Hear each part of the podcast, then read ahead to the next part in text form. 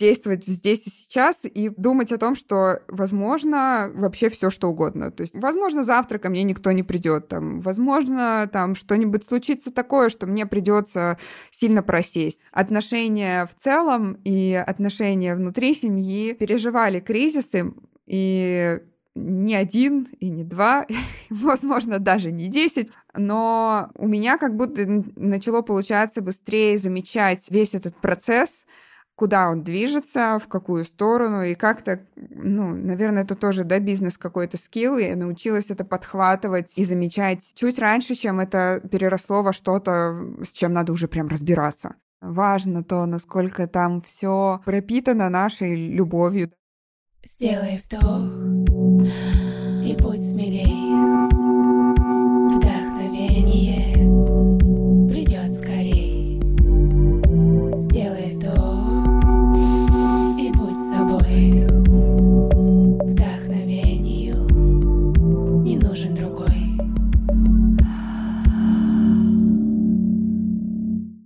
Всем привет! Это подкаст «Вдохновение» и с вами я, ваша ведущая Анна Нечаева психолог, коуч, семейный терапевт и мастер трансформационных игр. Сегодня у меня в гостях Алина Зенченко, основатель студии Zen Space, йог с многолетним стажем, предприниматель. Алина, привет! Привет! Сегодня вторник, дела, да, отлично. Я сегодня уже успела проснуться, даже чуть-чуть поежить. И в целом день начался хорошо. Алина, расскажи, пожалуйста, как и когда в вашу жизнь, твою и мужа, пришла йога? Как практика, примерно чуть больше 10 лет назад я по совету моей подруги, девочки, с которой мы занимались когда-то вместе фридайвингом в бассейне Олимпийского, я попала на класс по йоге у Михея Павлова. А до этого я посещала йогу где-то в каком-то фитнес-центре, и это совершенно не произвело на меня никакого впечатления, абсолютно не помню, что там происходило. Но меня позвали с целью показать мне, что йога — это вообще-то не скучно. И это действительно оказалось так. И вот с того самого первого класса йога вошла в мою жизнь чуть плотнее, чем все остальные другие любые практики. В жизнь Вани она вошла где-то около 15 лет назад. Он пошел на обучение по кундалини-йоге и после этого как-то так случилось, что почти сразу начал преподавать. Я поняла, что у Вани в преподавании это переросло практически сразу, а когда твоя практика йоги переросла в преподавание? Первый мой класс состоялся на Дахабской крыше. Это было после рождения моей первой дочки, почти 6 лет назад. Не скажу, что это мне сразу стало интересно, но я не скажу, что это сразу стало каким-то, не знаю, целью на жизнь. То есть э, потихоньку, как-то очень так медленно, очень неспешно становилось чуть больше к этому интереса, чуть больше каких-то задач, которые мне хотелось в этом плане выполнить, и переросло это в то, что переросло, в общем-то, в студию йоги, в которой я веду достаточное количество разных классов. Кстати, почему вы решили открыть студию йоги и вообще откуда возникла эта идея? Мы достаточно давно хотели свое какое-то пространство, потому что и я, и Ваня занимаются йогой, любят йогу, и нам было это интересно, ну, почти сразу после того, как мы познакомились, но переросло это уже в бизнес и в идею, которая могла реализоваться здесь, в Саларьево. Мы приехали и поняли, что здесь в радиусе примерно там полутора километров или даже больше нет вообще ни одного зала, куда можно было бы сходить. Если что-то и было, оно где-то было в квартире, квартирах или в каких-то пространствах, в которых не очень хотелось ежить, нам хотелось какого-то общего поля, большого зала воздуха. И первое, что мы сделали, просто так вот для интереса пошли, посмотрели, сколько здесь стоит помещение, как это вообще происходит, что нужно. Но тогда, вот как только мы заехали, мы не открылись, потому что только начали вводить ограничения из-за ковида. А потом, уже через год, у нас немножко изменились вводные данные, поменялась ситуация с э, общим населенческим здоровьем, и мы решились и открыли студию. Вот э, недавно, 19 октября, было два года, как я подписала договор на помещение. Класс. То есть, по сути, можно уже официально говорить о том, что студии исполнилось два года. Ну да, то есть открытие само такое техническое, как мы его тогда назвали, состоялось 29 декабря. Мы очень долго делали ремонт, это было тяжело. А сам вот договор на помещение я подписала 19 октября. Ну тогда я поздравляю вас с полноценными двумя годами работы. Расскажи мне, какие страхи и мысли вылезали с момента идеи до момента открытия и дальше? Ой, вообще большая куча.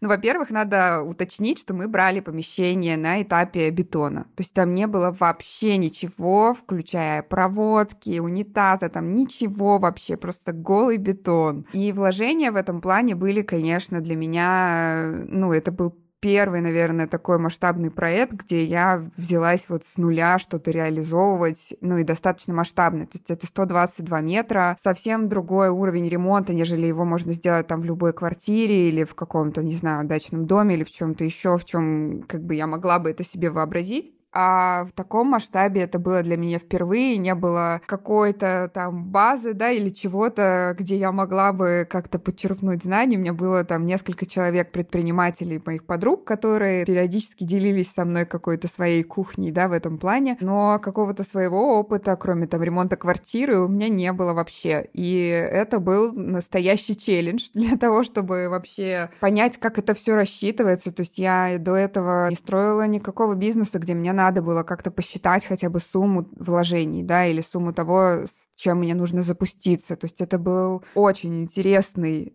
и очень трудный период, э, когда я даже не знаю, чему я там не научилась, примерно всему. Я начала разбираться во всех тонкостях ремонта и всего того, что можно там сделать. Недавно я послушала чей-то другой подкаст, э, и люди говорили о том, что они начинали с деньгами. Я вот, э, в отличие от какого-то приличного количества людей, начинала вообще без ничего. То есть у меня была задача максимально дешево, сердито и на максимальных таких сокращенных костах открыться с чем-то базовым, чтобы хотя бы самая база была закрыта, а потом мы уже начали обживать это пространство. Как только у меня лег пол, как только я поняла, что по этому полу можно ходить, здесь достаточно чисто для того, чтобы можно было заниматься, мы, в общем-то, прям в этот же день открылись. Я купила раскладные стулья тогда еще в Икее, там поставила вешалку для одежды, и все. В общем-то, это был тот минимум, с которым мы открылись. Слушай, ну это классно. Это про то, что сделать несмотря ни на что для меня.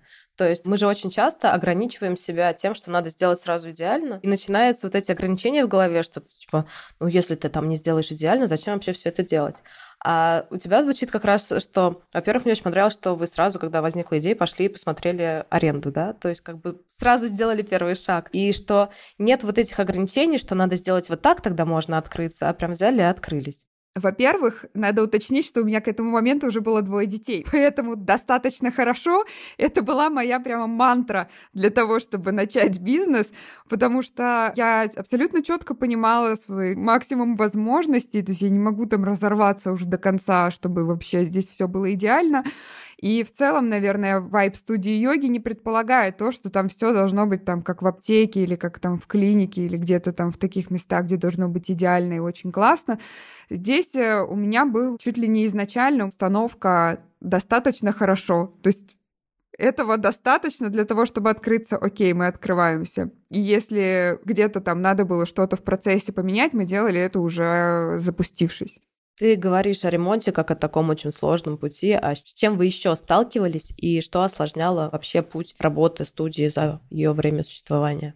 Ну, я не могу сказать, что у нас был какой-то стопер, но тут э, тоже надо сделать ремарку, что открылись мы в 29 декабря 2021 года, и основной, самый активный запуск у нас пришелся, получается, на январь-февраль 22 я думаю, не надо объяснять, с какими трудностями, по крайней мере, эмоциональными мы столкнулись, поэтому в общем-то, там весь первый год было достаточно тяжело. То есть было прям несколько волн каких-то максимально тяжелых, когда только мы вроде как там что-то где-то устаканилось, мы смогли что-то докупить, что-то доделать в ремонте.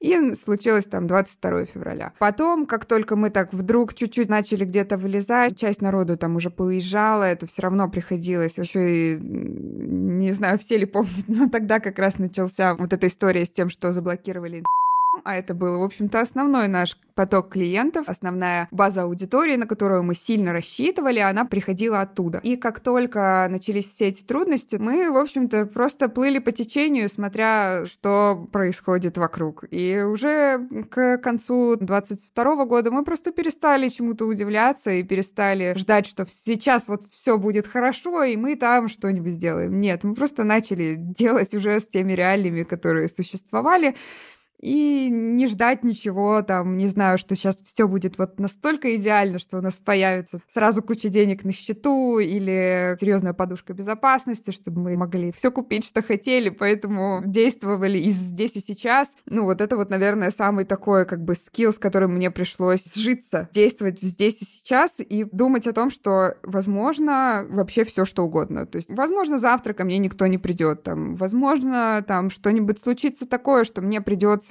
сильно просесть. И, и это то, чему меня вот научил бизнес за первый год своего существования. То есть я правильно тебя слышу, что по сути это жить сегодняшним днем и делать максимально возможное то, что ты можешь сделать за сегодня? Я не скажу, что максимально возможное. Делать то, что я могу, и то, что это тоже, наверное, еще один момент, который был важным для меня как предпринимателя и как просто как бы человека, который занимается не только работой, ну как бы не только своим бизнесом, но еще и семьей и организацией этого процесса. Делать то, на что ты чувствуешь ресурс.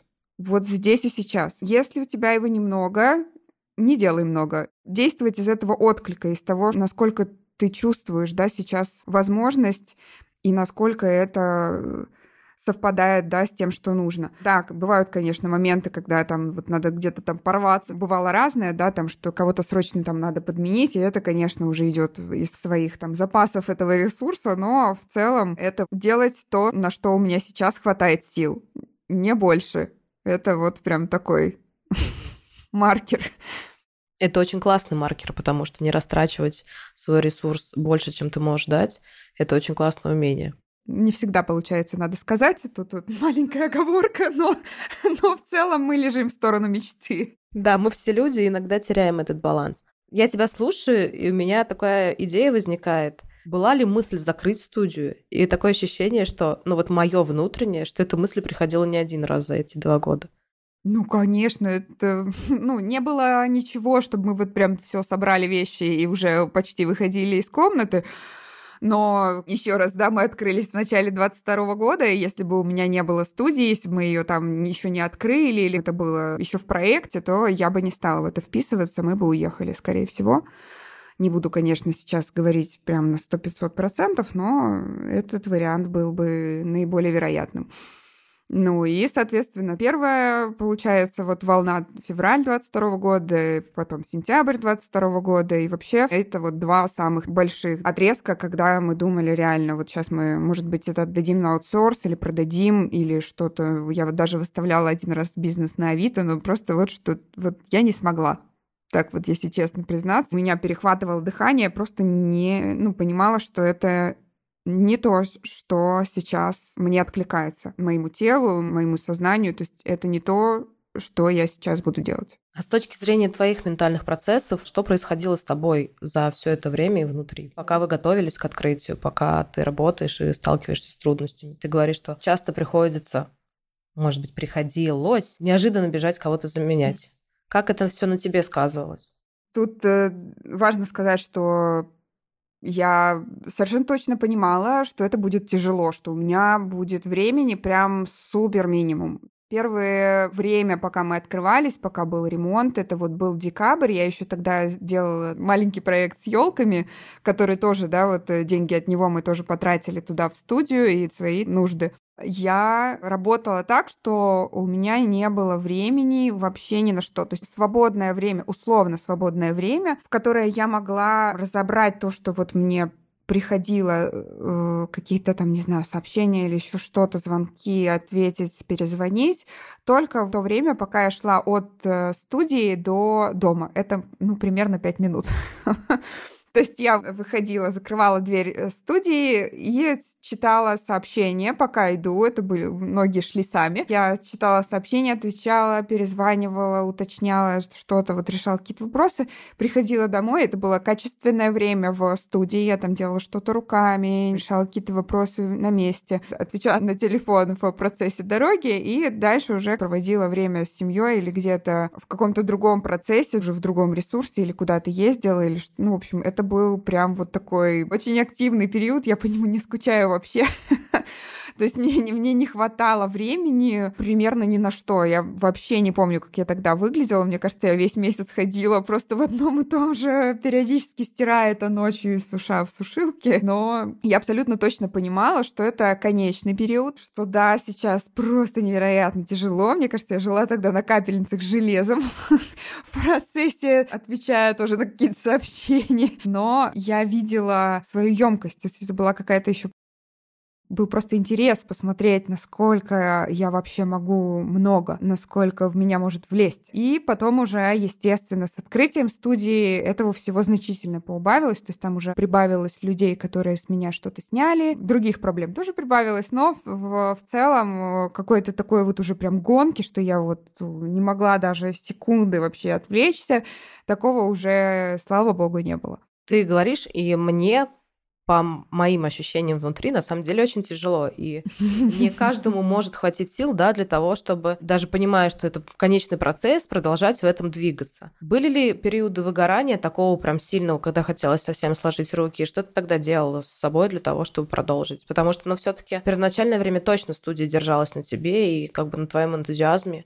и на том, что ты с мужем вы ввели в основном там все уроки йоги, которые там были? Нет, конечно, не все. Надо уточнить, да, что мы сразу взяли преподавателей, их было некоторое количество, но вообще это же до этого у нас не было студии йоги, до этого у нас не было такого количества операционных процессов, которые мы запускали. То есть это надо было все решать э, впервые достаточно быстро. То есть это было интересно очень и достаточно трудно. То есть мне очень хотелось какой-то свой бизнес. Все время, пока я выпустилась из института в шестнадцатом году, и до конца 21 года мне хотелось какой-то свой бизнес. Это были какие-то до этого там мелкие проекты, я там что-то делала руками, какая-то творческая история, но мне очень хотелось пространства, и как только оно открылось, оно сразу же начало давать мне ресурс. То есть это сразу обратная связь. Ой, классно, что вы открылись. То есть это все равно в любом случае какая-то поддержка. И даже в моменты моего выгорания вот эта вот поддержка,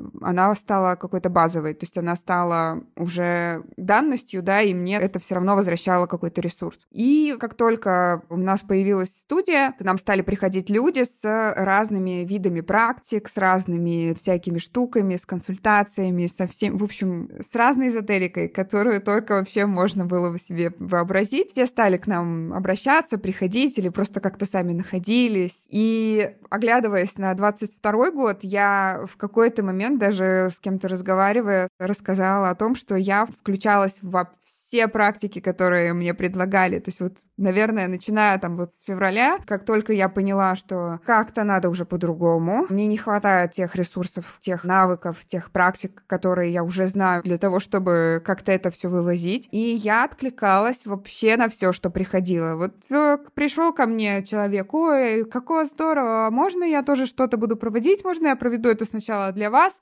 Да, можно. Есть там, ну, в общем, совершенно разные консультации. Там и психология, и таро, и метафорические карты, джойтиш, э, сюцай, медитации абсолютно разного вида. Все, что ко мне приходило, я включалась во все. Вот просто, мне кажется, во-первых, это дало мне еще больше ресурса и помогало как-то вывозить вообще все, что происходило, потому что даже практика горевания, которая ко мне пришла там уже спустя какое-то время, я поняла, что именно вот этим я и занималась, то есть я нарабатывала себе ресурса для того, чтобы горевать, для того, чтобы проживать то, что происходило, и э, как-то с этим совсем работать. То есть если бы у меня не было такого количества практик, такого количества людей вокруг, такого количества всего того, что меня поддерживало. Я, я не знаю, что я бы делала. Это просто это бы не случилось. Мое ментальное состояние было бы значительно хуже без всего того, да, что ко мне приходило, чем с ним. Ты затронула тему того, что тебе приходили показать практики, попробуй на себе, да, ну и, естественно же, это вело к тому, что люди хотели остаться в студии, и тогда у меня сразу возникает логический вопрос отсюда. Как же ты понимаешь или по каким критериям ты подбираешь преподавателей в студию и, допустим, практики, которые будут работать в студии? Ну, во-первых, это должен быть совершенно точно человек, с которым мы созвучны в каких-то базовых историях, то есть в каком-то ментальном плане, да, то есть э, как только мы включаемся в разговор, нам должно быть комфортно. Во-вторых, немаловажное условие, чтобы человек жил где-то рядом с нами, потому что надо понимать, что мы находимся в Саларьево, это не очень близко от э, центра, то есть не такая суперудобная транспортная доступность. И в процессе того, ну сейчас уже я понимаю, изначально это не было таким серьезным критерием, но в процессе я поняла, что люди, которые тратят на дорогу примерно столько же, сколько на класс, они значительно быстрее выгорают, да, им значительно быстрее становится неинтересно, или, ну, вот какая-то усталость базовая, она начинает чувствоваться, и от этого, в общем-то, страдают э, классы, даже если преподаватель этого не хочет, даже если ему там в целом у нас нравится, он процессе понимаю, да, что вот это вот еще сейчас дорога впереди, потом дорога обратно, там пробки, не пробки, припарковаться, это все, конечно, уменьшает ресурс и не дает э, так э, классно выложиться на практике, как это возможно. Ну да, я, кстати, когда вы открылись, я перешла в кабинет, стала снимать у вас именно потому, что я устала ездить куда-то. Да, классно, удобно, круто выглядит, но в момент, когда ты понимаешь, что даже если у тебя забит день офлайн консультациями, вот эта дорога по Москве, она очень сильно выматывает, и поэтому те клиенты, которые просят работать офлайн, я с такой радостью думаю, боже мой, мне всего пять минут нужно для того, чтобы дойти э, до рабочего кабинета, условно говоря, и это очень сильно облегчает жизнь. Я с тобой согласна. Кстати, не от тебя первый слышу. Именно отбор уже, когда бизнес как-то начинает развиваться, идти дальше, не на начальном этапе, что руководители приходят к тому, что действительно человек должен работать где-то рядом для того, чтобы у него оставались силы на все остальное. Да, ну и это же еще специфика. То есть э, у нас э, не полный рабочий день. То есть э, человек приходит там на класс, который длится час или полтора, то есть, ну, тратит столько же на дорогу и на парковку, и бензин. Ну, то есть это, это достаточно тяжело. Сейчас у нас, мне кажется, практически не осталось людей, которые живут где-то дальше, чем 5 километров, может быть, чуть-чуть побольше. Вот, наверное, максимальное к нам ездит преподаватель из соседнего района, ей 15 минут на машине. Все близко. Не сильно далеко, да. Знаешь, я хочу спросить о студии как о вашем таком командном бизнесе, потому что все-таки твой муж Иван занимается тоже студией вместе с тобой. Как это повлияло на ваши отношения внутри семьи? Что-то изменилось или нет? Конечно, изменилось. Мы говорим о том, что студия это как наш третий ребенок, и, в общем-то, как и с любым ребенком, бывают самые разные вообще ситуации. Куда без того, чтобы сказать, а я занимаюсь им больше, чем ты, что ты сделал для него, там, когда ты его последний раз видел, и так далее. Ну, не, не так детально, конечно, но в целом, если не углубляться в детали, это был очень желанный проект. Мы сблизились совершенно точно, и отношения стали немножко другими. То есть э, в любом случае, да, когда йога — это как практика, как вообще, в принципе, да, какая-то идея, она увеличивает чувствительность, особенно если этой практики становится много. Ни у меня, ни у Вани в такой глубине не было никогда такого количества практик. То есть вот поначалу у меня могло быть там 10-12 практик в неделю, и, конечно, это возымело свой эффект. Это увеличилась чувствительность в целом телесная, увеличилась чувствительность э, ментальная, да, то есть я уже чуть глубже чувствую настроение, ну, вообще в целом людей, и тем более своего партнера, да, то есть настроение Вани, да, то есть у нас э, были кризисы, да, в процессе этого всего, но как будто они не были такими яркими, как были, например, до того, как у нас открылся этот проект. То есть э, все равно это стало немножко другим. Стало как будто глубже, интереснее. У нас есть э, вариации повзаимодействовать на разных уровнях, не только как партнеры, но как человек, который приходит э, на практику к своему партнеру, и как там, наоборот, учитель для него, да, преподаватель, и как команда в плане того, что вот повзаимодействовать там с разными преподавателями, да, то есть, ну, это стало интересней стало глубже, как-то интенсивнее, что ли, не знаю, как еще сказать. Ты все это описываешь, и я тоже думаю, что отношения углубились. А с другой стороны, знаешь, как будто бы такая идеальная картинка возникает, что вот вы занимаетесь 12 раз в неделю йогой, и дома у вас э, полная идиллия и тишина, потому что, наверное, у вас уже даже сил нет не, не ссориться, ничего делать. Так и есть? Или это просто картинка, которая создается, когда ты об этом рассказываешь? Тут, э, опять же, да, важно в процессе того, как мы открылись, да, мы... Ну, это не происходило без кризисов. Это тоже важно понимать. Конечно, когда ты переключаешь свое... Да вот как колесо баланса, да, там пресловутое, всем уже давно известное, да, то есть э, как только ты переключаешь свое утрированное внимание куда-то в одну область, конечно же, страдают другие. Если это разделить, да, там на студию как проект э, и на наше внимание к ним, наше внимание отдельно к детям, наше внимание к друг другу и наше внимание там внутри вот этой вот экосистемы семьи то, конечно, просаживалось то одно, то другое, то третье. И вот, наверное, только сейчас, может быть, полгода назад или около того, я начала качественно проводить время с каждым из детей. То есть у меня получалось периодически это делать с двумя, то есть мы куда-то ходили или чем-то занимались вместе. Но опять же, это не было так, э, я думаю, глубоко, как у неработающих людей. Но вот качественно уделить время одному ребенку, этот э, уровень мне открылся не так давно. Мы съездили вот не так давно со, со старшей дочерью в путешествие. У нас с каждым из детей свой определенный, да, тип взаимодействия. Опять же, да, как только у меня появились разные практики, там в том числе там дизайн человека, да, какие-то там другие истории, где можно посмотреть, да, какие там сильные стороны у твоего ребенка, как, как с ним лучше взаимодействовать. Мне вот, например, с моей старшей дочерью очень классно, когда мы там близко, когда мы вместе, когда она включается в тот процесс, который происходит у меня, и ей становится это по кайфу. Она очень любит чем-то со мной заниматься телесным, например, той же йогой. Она каждый раз там включается, когда я там репетирую класс, она такая подходит и начинает сама по себе там чем-то тоже рядом заниматься, повторять за мной. То есть отношения в целом и отношения внутри семьи переживали кризисы, и не один и не два, возможно, даже не десять, но у меня как будто начало получаться быстрее замечать весь этот процесс, куда он движется, в какую сторону, и как-то, ну, наверное, это тоже, да, бизнес какой-то скилл, я научилась это подхватывать и замечать чуть раньше, чем это переросло во что-то, с чем надо уже прям разбираться. Ну да, ты еще говоришь сама, что увеличилась чувствительность, и как будто бы ты это ловишь не на моменте пика уже, когда все уже практически взрыв идет, а еще когда это возникает. А, знаешь, эм, я когда думаю о студии, у меня всегда очень тепло в груди, потому что я точно знаю, что насколько бы в нересурсном состоянии я туда шла на практику, или насколько бы я туда не шла работать, и сама уже будучи уставшей, отведя несколько клиентов, я всегда точно знаю, что в момент, когда я зайду внутрь, все изменяется. Вот реально, как будто ты заходишь, и тебе делают щелк, и все меняется. У студии очень классный, как сейчас это принято говорить, вайб, атмосфера, пространство. Там реально как будто бы что-то меняется в голове. Как ты считаешь, с чем это связано?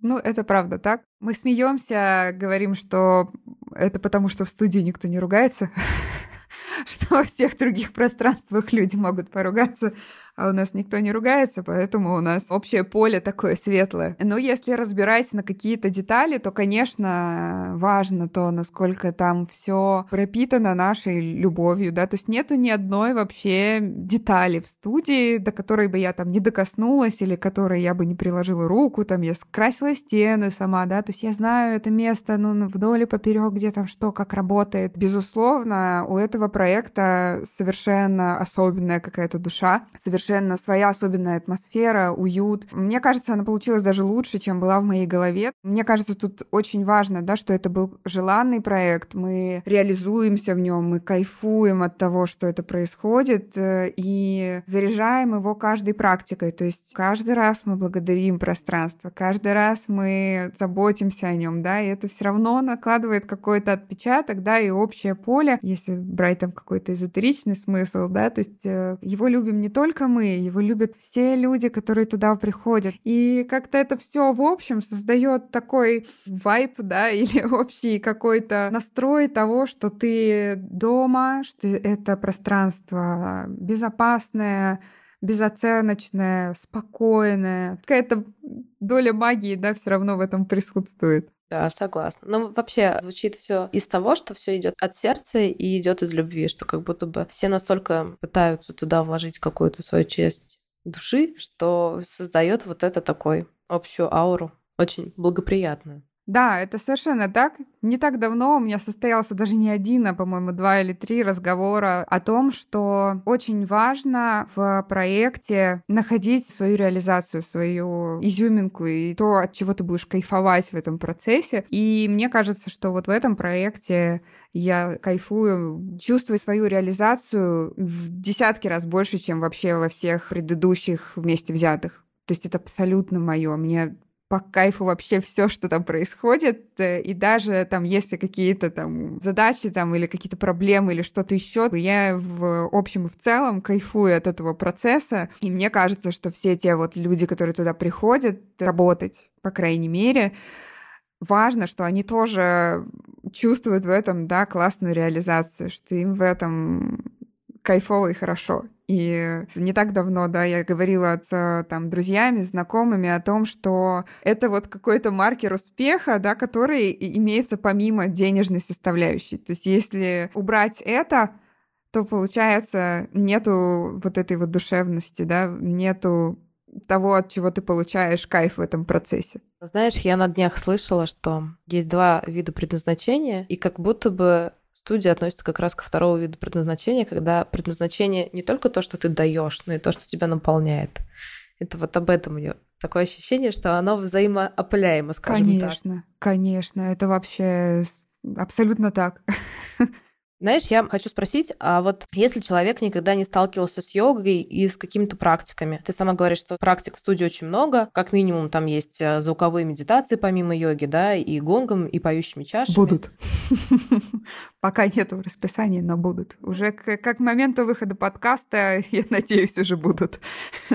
Как считаешь, вот человек, который никогда не сталкивался с йогой, с какими-то практиками, но внутренне понимает, что как будто бы ему хочется попробовать, и, может быть, даже там слышал, что, допустим, это дает восполнение ресурса, да, внутреннего. С чего бы стоило начать? Человек, который вообще никогда не занимался йогой, не ходил ни на какие женские круги, маккарты, не работал с психологом. А, ну, перечислять можно много, потому что достаточно много действительно практик есть в студии, и плюс ко всему есть какие-то практики, которые там моментом возникают, да, то есть я читаю расписание иногда, вот э, сегодня я прочитала, что будет женский круг, допустим, до этого были практики с эм, цветами, свечами и маккартами. И знаю, что есть практика, по крайней мере, я сама была на индивидуальной практике на, на гвоздях у Вани. Mm-hmm. И, в общем, очень обширно и очень много. Затронуть может действительно весь уровень ментальных процессов. И это только и внешнее здоровье, тоже. и телесные, и внутренние. Очень много всего. Вот с чего начать человек, который вообще никогда к этому не, не прикасался? Ну, во-первых, я хочу сказать, что вообще цель нашего проекта, одна из каких-то вот таких вот столбов, да, и мне с падежами сегодня не то. Нормально. Один из столбов, да, на которых стоит студия, который я буду держать до самого конца, да, этого проекта, это то, что мы попытались максимально убрать все возможные преграды между человеком и практикой. Мы убрали необходимость какого-то опыта. То есть даже если вы никогда в жизни не занимались никаким спортом, ничем вообще в принципе, и даже в школе физкультурой, вы можете прийти на практику, любую практику, которая просто будет удобна по времени. И не нужно брать с собой ни оборудование, ни какой-то вообще любой другой там приблуды, которую нужно купить, не дай бог еще то есть можно взять удобную одежду, в которой там тебе удобно будет сесть, там, не знаю, лечь там и просто двигаться, взять с собой там карточку, чтобы оплатить это занятие, и просто дойти. Даже, может быть, там, я недавно писала, что это студия на районе, куда можно прийти в тапочках.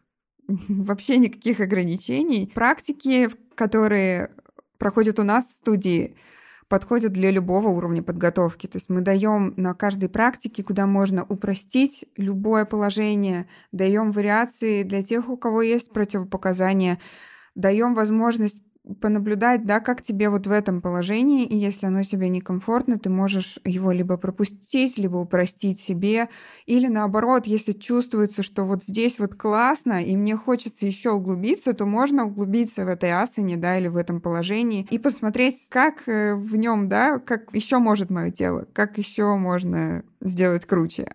Сделай вдох и будь смелее.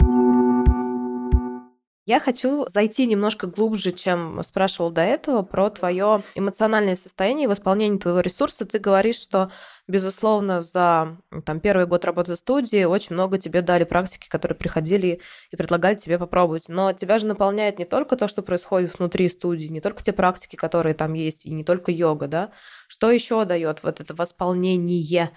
С того момента, как мы с тобой поговорили, да, у меня как будто пришло несколько, да, каких-то способов, да, того, как можно себе чуть-чуть помочь, да, в любой там ситуации. И эти в целом способы доступны просто любому человеку, даже если у вас нет студии под боком, это возможно. Например, медитация. Это самый простой способ просто уделить себе минуту, понаблюдать, как я себя чувствую, и окунуться вот именно в чувствование тела, в чувствование пространства вокруг не вовлекаясь в те мысли, которые приходят. Второй способ это, конечно, вот мы говорили про контакт с природой. Я до определенного момента не понимала, насколько это важно для меня, но после того, как у меня появилась студия, я стала замечать, что, опять же, да, вот увеличилась чувствительность, я стала замечать, что мне куда интереснее, куда приятнее проводить время в студии на первом этаже, нежели в своей квартире на 22-м потому что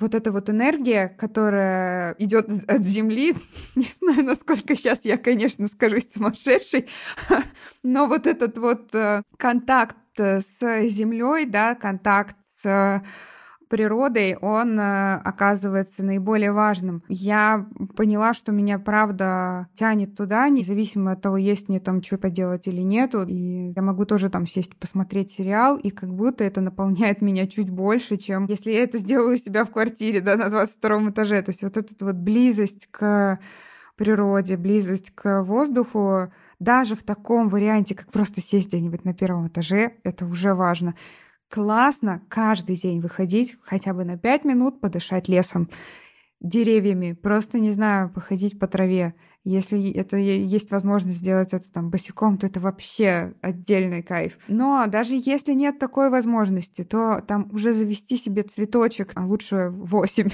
и контактировать с природой вот в таком формате, это намного круче, чем ничего. Но вот какое-то осознание того, что это важно в моменте, да, то есть вот это было наблюдение, что я прихожу в студию все чаще и чаще, но вот какое-то вот это осознание, да, какой-то щелчок того, что я поняла, что мне это важно, и я буду держать на этом фокус внимания, пришло ко мне, когда я летом поехала к своей подруге, у нее дом в Дубне, передам ей привет.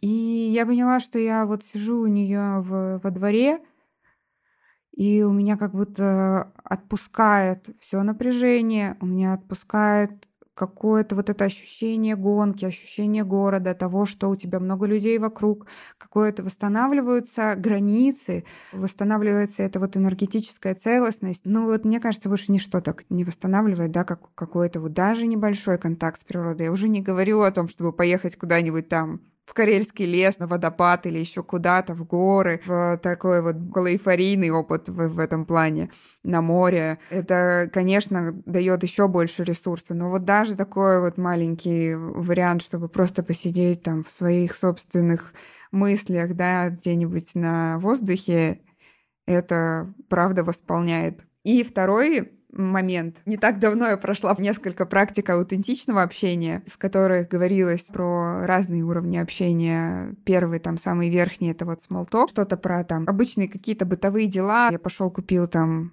селедку по акции, там еще что-то такое, вот какой-то такой вот этот вот базовый уровень, без которого, конечно же, никуда, так мы понимаем, да, насколько ближе к нам тот или иной человек, да, можем настроить какой-то контакт, но если мы не спускаемся с этого вот уровня такого смолтока куда-то глубже, на чувствование, да, на какую-то другую энергию, на те разговоры, которые могут нас наполнить, те разговоры, которые могут нам помочь восстановлением этой энергетической целостности, мы тратим свой ресурс. То есть если, допустим, ну, там, условно, пресловутых сплетен, да, в жизни становится много, есть ощущение, что ты вроде как поболтал, да, пообщался с человеком, это должно было тебя наполнить, а ты вышел весь такой, как будто пустое ведро. Иначе просто не сказать. И это вот как раз признак того, что этого смолтока, этого вот общения на каком-то вот этом верхнем уровне было слишком много, и не хватило глубины. У нас сегодня как будто бы про глубину получается выпуск, хотя когда мы разговаривали с Алиной на предварительном созвоне, все равно звучала как будто бы немножко другая тема. И хочу уйти сейчас в эту глубину и сказать, что я на себе вот про то, что ты говоришь про природу, очень глубоко ощутила в этом году. Не знаю, то ли мой личный год как-то с этим связан. У нас есть дача, я люблю ездить на дачу, понятно. Я очень люблю ездить на море. Но все началось с того, что, к счастью, у нас рядом с домом есть лес, и я хожу гулять туда с собакой со своей. И в какой-то момент я поняла, что я, меня просто тянет обниматься с деревьями. Вот настолько... Эм, Привет. Да, настолько ты... Эм, я конкретно впадаю вот в эту гонку, особенно мегаполиса, так или иначе. И я просто... Там раньше я этого стеснялась, а тут я начала это делать, даже когда мы гуляем там, с друзьями, с мужем, с детьми. То есть я перестала этого стесняться. Это классная практика. Да, как только вылезла трава, я сняла и пошла. У нас, к счастью, есть во дворе возможность походить по траве, то есть не надо куда-то уезжать, там на дачу или еще что-то. И особенно ярко я это ощутила в этом году в Дагестане, в горах. Это просто было что-то невероятное. Вроде бы, ну, горы, ну, трава, ну, лошади вокруг но я была абсолютно в какой-то эйфории, у меня организм сам просыпался в 5.30 утра, хотя я абсолютная сова, и здесь я не могу проснуться. я прям реально, я сейчас, когда понимаю, что у меня слишком загружена голова, я первое, что иду, вот э, действительно где-то пройтись хотя бы вдоль леса, ну и вообще это то, что я советую всем своим клиентам в первую очередь, да, когда начинаются какие-то проблемы загруза. Я говорю, отложите все телефоны и выйдите хотя бы на 10 минут вокруг дома походить без телефона, без всего. Это очень сильно наполняет. И также мы с тобой говорили о том, что йога это еще о том, что мы начинаем дышать глубоко и полноценно, и это возвращает нас к нам самим, потому что в первую очередь наш организм должен дышать, глубоко дышать и восполнять кислород, а мы не дышим глубоко на самом деле. И все эти практики дают просто заземлиться, почувствовать себя уйти внутрь себя и вообще услышать себя, потому что, опять-таки, вот этот small talk, мы действительно стали очень поверхностно общаться. И любой спорт, э, любая йога, любые практики какого-то ресурсного общения, я не беру именно там психологию или еще что-то, но вот все, что э, хоть чуть-чуть дает вам остановиться от э, листания ленты, от того, чтобы делать только свои рабочие или домашние задачи. Как только что-то у вас уводит на вот эту глубину, ты возвращаешься к себе, и тебе становится легче. Это об этом. Потому что на самом деле все, что есть для того, чтобы восстановить свое ментальное здоровье, это действительно вернуть себе вот эту частичку глубины в своей жизни. Да, это правда так. Это правда так. И причем, если брать какую-то вот эзотеричную историю, в любом случае, если мы живем в, не знаю, в многоэтажке, то это карма других людей рядом с тобой, да, то есть ты условно там спишь и еще там несколько этажей наверх и вниз тоже спят рядом с тобой, в общем-то. И вообще вот эта вот близость и нарушение какой-то вот границы того, насколько близко к тебе другие люди, да, насколько это вокруг э, какой-то информационный шум, количество рекламы, количество билбордов, количество информации в телефоне, оно незаметно становится больше, чем общение снаружи. То есть общение живое, настоящее, не про рилсы, да, и не про инст... а вот а, про себя, да, про отношения внутри между партнерами, между любыми людьми, которые разговаривают друг с другом. Этого становится намного меньше. Одна из черт э, города и его энергии — это бесконечная гонка. То есть этому нету предела, да, то есть нам всегда хочется больше денег, нам всегда хочется больше времени, больше какого-то взаимодействия, больше какого-то движухи, и вот э, это одна из черт нашего мозга, да, и одна из черт этого поля городского, то есть мы постоянно хотим еще быстрее добраться, еще быстрее что-то сделать, да, как-то ускорить постоянно все процессы, доставка только за 15 минут, никак не за час там и так далее, там ходить в магазин, я вообще молчу, да, что-то выбирать, а еще круче, да, съездить на рынок и выбрать помидор, который ты хочешь именно сегодня, это прям вообще какой-то уже это слишком. уровень. Хотя это, кстати, тоже классный вариант, да, контакта с природой, вместо того, чтобы заказать продукты там в доставке за 15 минут сходить и выбрать именно тот по запаху, по цвету, по вкусу, да, то, что вот именно ты хочешь сейчас, а не оставить это на откуп доблестного сотрудника доставки. И важно как будто это отслеживать периодически, не давать этому пускаться на самотек, понимать периодически, что, возможно, причина какого-то ментального выгорания или хотя бы, да, вот этого «я вроде ничего не делал, а устал», может крыться именно в этом. И даже если получится уделять ну, 10 минут. Ну, даже если 10 минут это для вас сейчас много, 5 минут тому, чтобы заземлиться, тому, чтобы уделить внимание тому, как я себя чувствую и что я в данный момент хочу ну вот телесно, да, или чего бы хотелось сейчас съесть в конце концов, да, там, и даже если не съесть, а хотя бы там почувствовать, уделить этому 5 минут уже будет вообще супер классно для ментального здоровья. Поэтому мы хотим закончить сегодняшний выпуск подкаста необычным способом. Я договорилась с Алиной, что специально в этом выпуске мы запишем. Ну, для меня это все равно вид медитации. Да, это практика медитации, это практика глубокого расслабления, контакта с телом, йога-нидра. Я отдаю все права ведения вас Алине. Займите удобное для вас положение и наслаждайтесь моментом и опускайтесь в эту глубину для себя. Сделай вдох и будь смелее. Практика йога-нидры — это практика глубокого расслабления. Ее можно делать лежа, если у вас есть такая возможность, или это может быть ваш 10-минутный отдых от работы. Если у вас нет возможности лечь, вы можете делать это сидя. Основная задача в этой практике — расслабиться настолько, насколько это возможно, поэтому и положение ваше должно быть удобным, для того, чтобы полностью расслабиться, должна быть опора у ваших стоп, должна быть опора у ваших рук, у вашего затылка. Если вы лежите, ложитесь еще удобней и постарайтесь во время практики не двигаться. Вы можете накрыться, сделать свое пространство максимально спокойным, закрыть дверь, может быть, надеть маску на глаза. Или если вы сидите и у вас сейчас нет возможности так глубоко погрузиться в расслабление, то садитесь настолько удобно, насколько это сейчас возможно, почувствовав, что вашему телу сейчас максимально расслаблено. Ваши ноги и руки должны лежать удобно. Приготовьтесь к практике йога-нидры. Закройте глаза и не открывайте их до конца практики. Сделайте глубокий полный вдох – и с выдохом отпустите все впечатления сегодняшнего дня, ожидания от практики.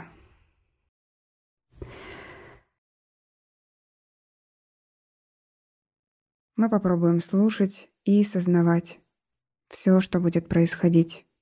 Вся ваша активность будет ограничена лишь двумя факторами. Вы слушаете, что говорит голос, и сознаете, что говорит голос. Просто следуйте за голосом как можно более внимательно. Не анализируйте и не обдумывайте то, о чем говорит голос. Не вносите излишнего беспокойства в процесс умственного расслабления. Сейчас скажите себе мысленно «Я не буду спать в течение всей практики». Позвольте себе стать спокойным и устойчивым человеком. Мы начнем с релаксации. Обратите внимание на внешние звуки. Просто впитывайте их. Пусть ваш слух превратится в луч радара, который обнаруживает объект и сопровождает его. Перемещайте внимание от звука к звуку, улавливая звуки снаружи здания – Затем постарайтесь расслышать еле слышные звуки внутри здания. Осознайте, что вы находитесь внутри этой комнаты. Представьте ее четыре стены, потолок, пол и ваше тело, спокойное, лежащее в удобном положении. Представьте себе это расслабленное тело. Прочувствуйте плоскость соприкосновения тела и опоры. И теперь обратите внимание на ваше дыхание. Естественное, спокойное дыхание. Мы никак не вмешиваемся в этот процесс, просто его наблюдаем. и продолжаем прислушиваться к нему. Мы начинаем сеанс йога-нидры. Мысленно скажите себе «Я начинаю практиковать йога-нидру». Сейчас у вас есть возможность определить свою формулу твердой решимости. Может, это заветное желание или намерение. Сформулируйте его ясно, четко и решительно, искренне для себя. Повторите его три раза с осознанным чувством убежденности. Повторите его мысленно три раза с осознанным чувством убежденности.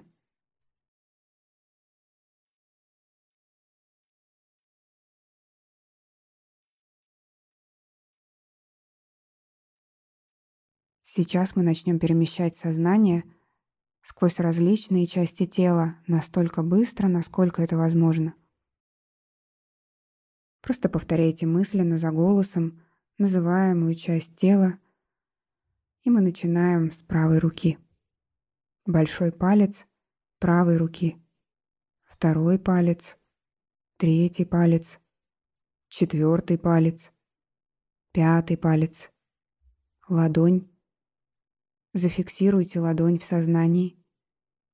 Тыльная часть ладони, запястье, рука до локтя, локоть, предплечье, плечо, подмышка, правая часть талии, верхняя часть правого бедра, нижняя часть правого бедра, коленная чашечка, икроножная мышца лодыжка, пятка, подошва правой стопы, подъем правой стопы, большой палец, второй палец, третий палец, четвертый палец, пятый палец, большой палец левой руки, второй палец, третий палец, четвертый палец, пятый палец, ладонь руки, Зафиксируйте ладонь в сознании.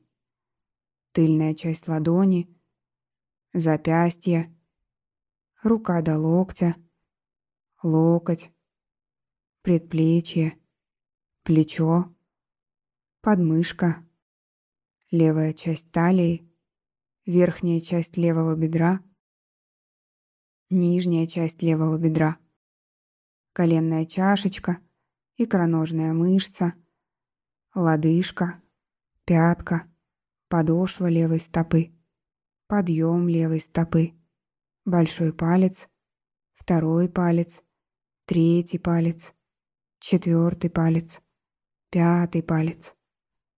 Переходим к спине. Просмотрите мысленным взором правую плечевую лопатку, левую плечевую лопатку, правую ягодицу, левую ягодицу область позвоночника, всю заднюю сторону, в целом, до самой шеи.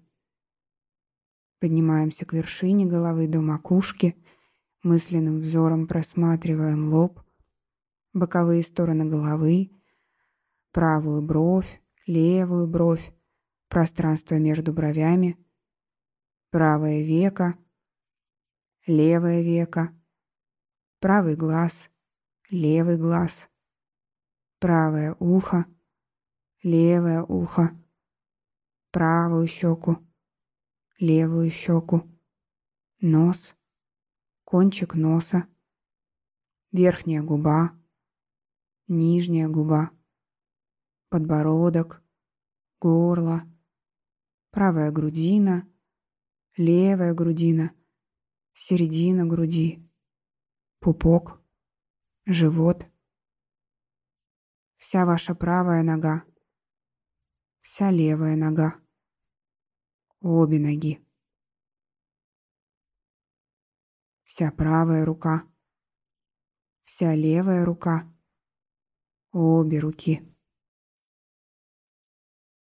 Вся спина. Ягодицы, позвоночник, плечевые лопатки, вся передняя часть туловища, живот, грудь, все туловище в целом. Вся голова. Все тело в целом. все тело в целом. Все тело. Мысленным взором просмотрите все ваше тело и то ограниченное пространство, на котором оно лежит или сидит. Ваше тело в определенных точках соприкасается с опорой. Прочувствуйте эту плоскость контакта. Зафиксируйте внимание на точках соприкосновения между опорой и головой опорой и лопатками, опорой и локтями, кистями рук и опорой, между нижней частью спины и опорой, между икроножными мышцами и опорой, пятками и опорой. Постарайтесь прочувствовать ощущение всех точек соприкосновения с опорой. Осознайте свои ощущения.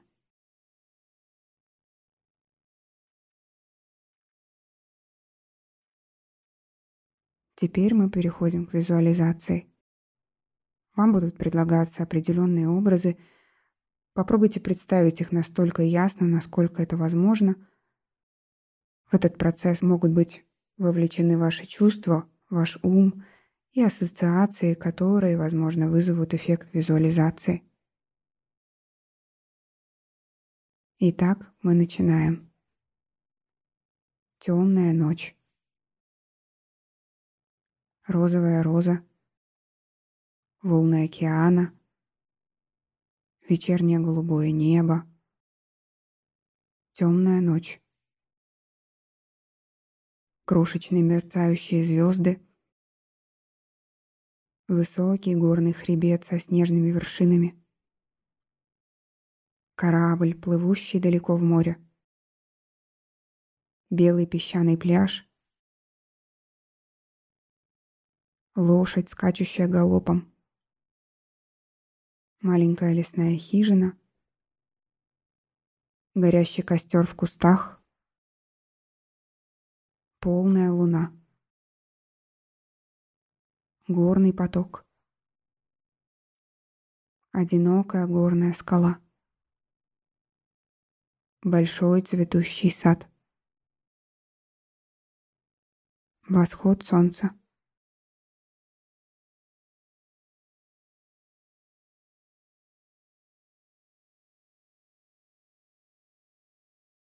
Сейчас вы должны вспомнить свою формулу твердой решимости и мысленно произнести ее точно так же, ничего не меняя в ней, четко и уверенно три раза.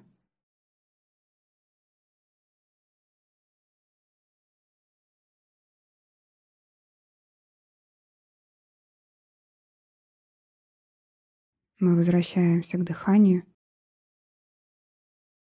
прислушиваемся к нему, естественному и спокойному.